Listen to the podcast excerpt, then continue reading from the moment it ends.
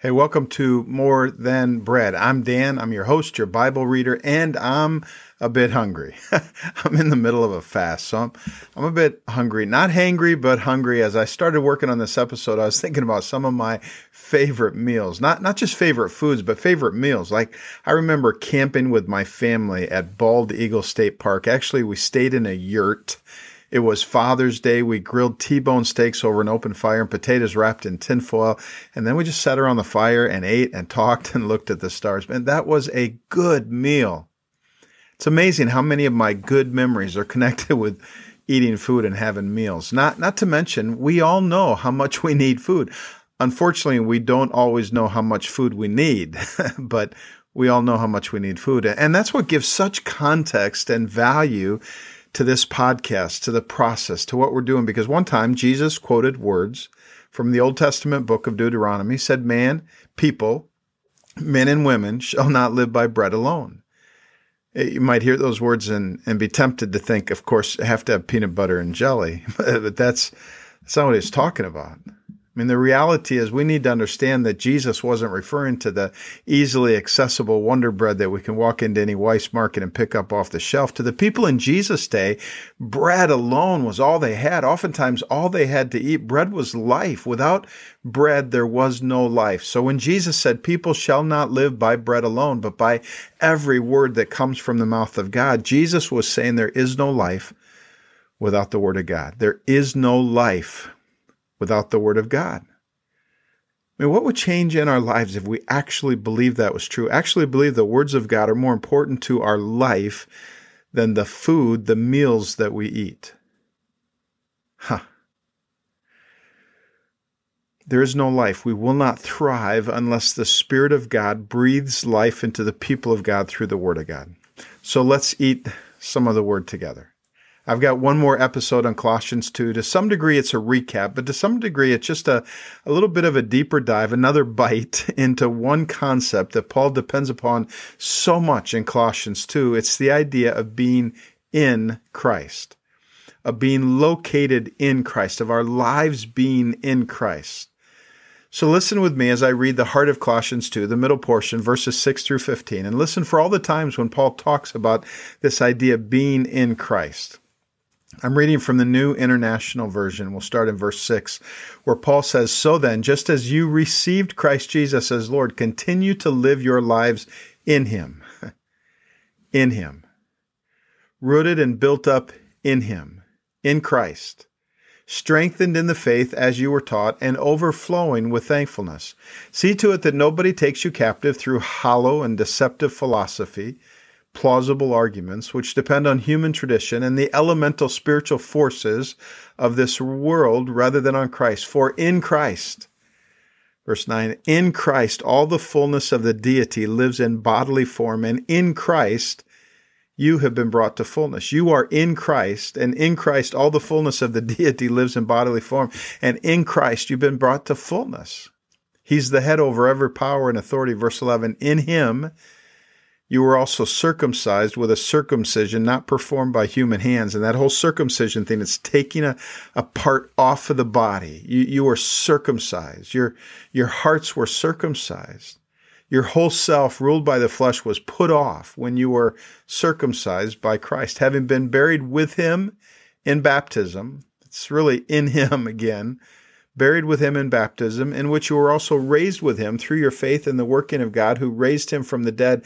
When you were dead in your sins and in the circumcision of your flesh, God made you alive with Christ.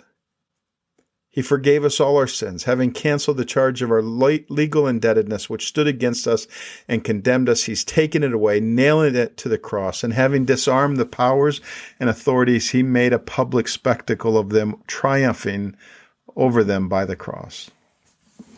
Now, I don't know if it occurs to you, but when you read through the New Testament, the, the epistles, the letters, and, and also the gospels, when, when you read through them, all these in him, in Christ references, that's all about our identity. We, we kind of understand that from the introduction question that we've asked and been asked.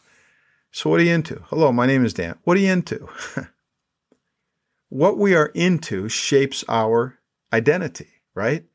Figuring out who I am into or figuring out what I'm into as part of the who am I discovery process.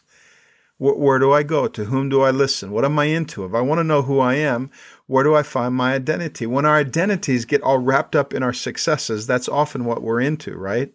Or warped by our failures. When our identity gets buried by what someone said or the lies that we believed, it, it happens because of where we're going to find our, our identity.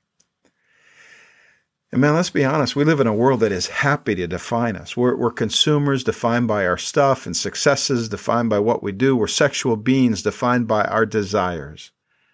You know, I think that's one of the most damaging results of all our conversations on sexuality and genders. We're starting to define ourselves by our desires, what we want, what we wish, what we think.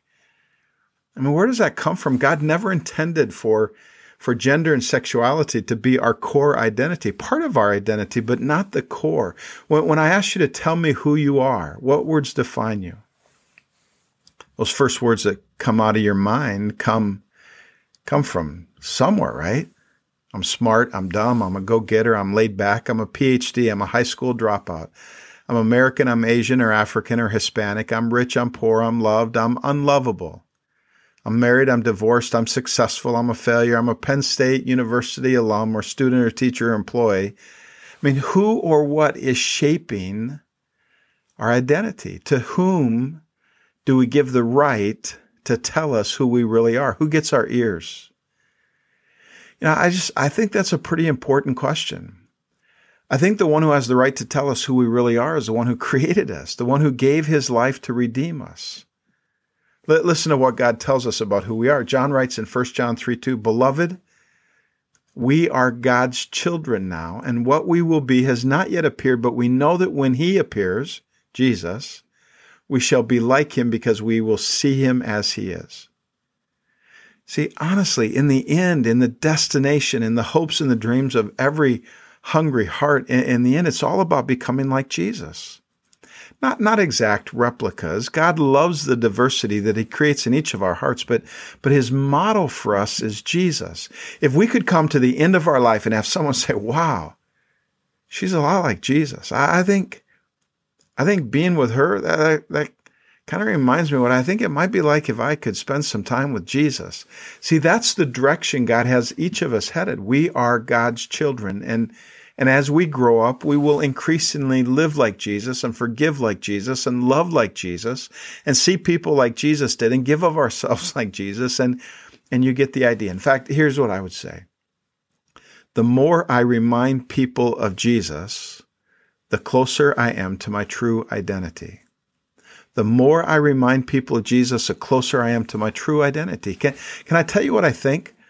Apart from Christ, our God initiated quest for identity rots into a quest for self esteem to the point that we become more interested in accolades than achievements. We, we become more concerned about people's opinions than we are concerned about becoming who we are truly meant to be. And, and here's something kind of revolutionary. When it comes to our identity, our is actually more important than my one of our cultural problems, I believe, in the West is that we tend to see identity as purely an individual thing, almost exclusively individual. We want to be unique. We, we want to stand out. It might surprise you to realize that biblically, our identity is found in one of two places. We are either in Adam or in Christ. Ultimately, God says this is where our identity comes from. We are in Adam or we are in Christ. That's how God sees you. Now, don't tune out here. Um, some of you probably even sure there was an Adam, but, but hang in there with me for a moment and at least consider the possibility that this is true. I mean, honestly, we spend enough time listening to everyone else define our identity. It can't hurt to hear what God in the Bible has to say. See, Paul tells us that basically when God looks down at people through all of history, now in the present, and for all the future, God sees two teams, two families, two nations, two addresses, two identities, each one led by one leader, one captain, one head. Paul says that our corporate identity determines our individual identity. Our identity, our corporate identity comes before my identity, my personal identity. Corporate comes first. We're defined by our inclusion in Adam or in Christ. Are you in Adam? Are you in Christ? For example, in 1 Corinthians 15, 21 and 22, Paul writes, For as by one man, that's Adam, came death, so also by one man has come the resurrection of the dead, that's Christ. For in Adam all die, but in Christ all will be made alive. Now, what does it mean to be born in Adam? in Adam, we're born with an identity that's broken. It's always seeking, but it's never satisfied. It's more interested in self than others and hungry for accolades. And in Adam, we are separated from God, spiritually dead. So what do we need? We need to be made spiritually alive. We need to be born again in Christ. I mean, this is such a huge deal to Paul. And, and, and if it's not totally clear by the time I'm done, that's okay. Keep after it You'll find it all over the place. In fact, in Paul's 13 letters, 13 books of the New Testament, Paul talks about being in Christ over 200 times. In Christ, in Him, in the Son, in the Beloved, over 200 times. Read Paul's letters in the days to come. Start with Ephesians and go to Galatians and Colossians and, and just look for all the times when Paul talks about being in Christ. And let me just ask you if Paul uses these phrase phrases, this phrase talk, talks about this idea over 200 times in 13 letters. I mean, do you think he thinks it's important? Yeah. In fact, I would say that if we want to know who we really are, nothing is more important for us than pondering the truth of being in Christ. Because there are things that are true of you because you are in Christ that have absolutely nothing to do with what you've done, what you didn't do, what's been done to you, what somebody said about you. It's not, it's not true. It's, it's because you are in Christ. It's so solid. It's the most solid potential part of our identity. Now, if you grew up in church, we usually talk about inviting Jesus into our life or our heart. Wouldn't you like to invite Jesus into your heart? Now, do you see why we camp out in the Jesus in us descriptions? Because that's more individualistic. Like we, we all get our own little mini me Jesus that we can fit into some corner of our hearts, big enough to comfort us in the dark, but not big enough to call us to change our darkness into light. Now, Paul also talks about Christ in us, but but us in Christ always comes first, always gets the priority. Being in Christ is the source of our identity. Paul writes in Ephesians 2:10, "For we are his workmanship, God's workmanship. We are what God does, created in Christ Jesus for good works, which God prepared beforehand that we should walk in them." In other words, you are what God does, but he does it in the context of being in Christ. In Christ is where God works. In Christ. We can't find our identity unless we dive into Christ. Now think about this. If I told you that there was a room and if you go in that room, you'll become whole and holy. You'll become so new that your past is even redeemed. Stamped upon your heart will be the words crafted by God, created in Christ. If I told you that in that room you will find forgiveness for every sin, a family for every loneliness and a destiny you can barely even begin to imagine. You'll find hope and an unbreakable connection with Jesus in that room. If I told you all of that and more was available in that room, what would you do if you wanted all of that? You'd go in the room, right? You'd have to go in the room. I mean, it's not enough to be seeking the room or singing about the room. It's not enough to look in the window. Looking won't get it done.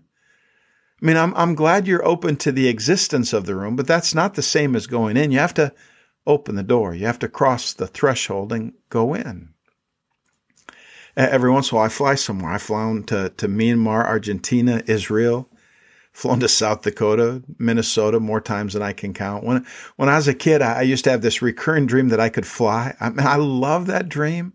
Sometimes I'd go to bed praying, God, let me have that dream, the one where I fly. But dreaming it doesn't make it real. If you want to fly, you have to get into a plane. I, know some of you are thinking, well, what about those guys in the squirrel suits?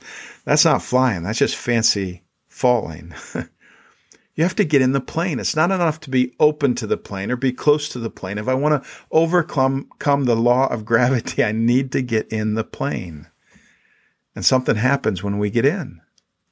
It's something that can't happen until we get in. Right? A moment ago, I said that the more we remind people of Jesus, the closest we are, closer we are getting to our true identity. Listen to this. I will, you will remind people of Jesus when we are in Christ.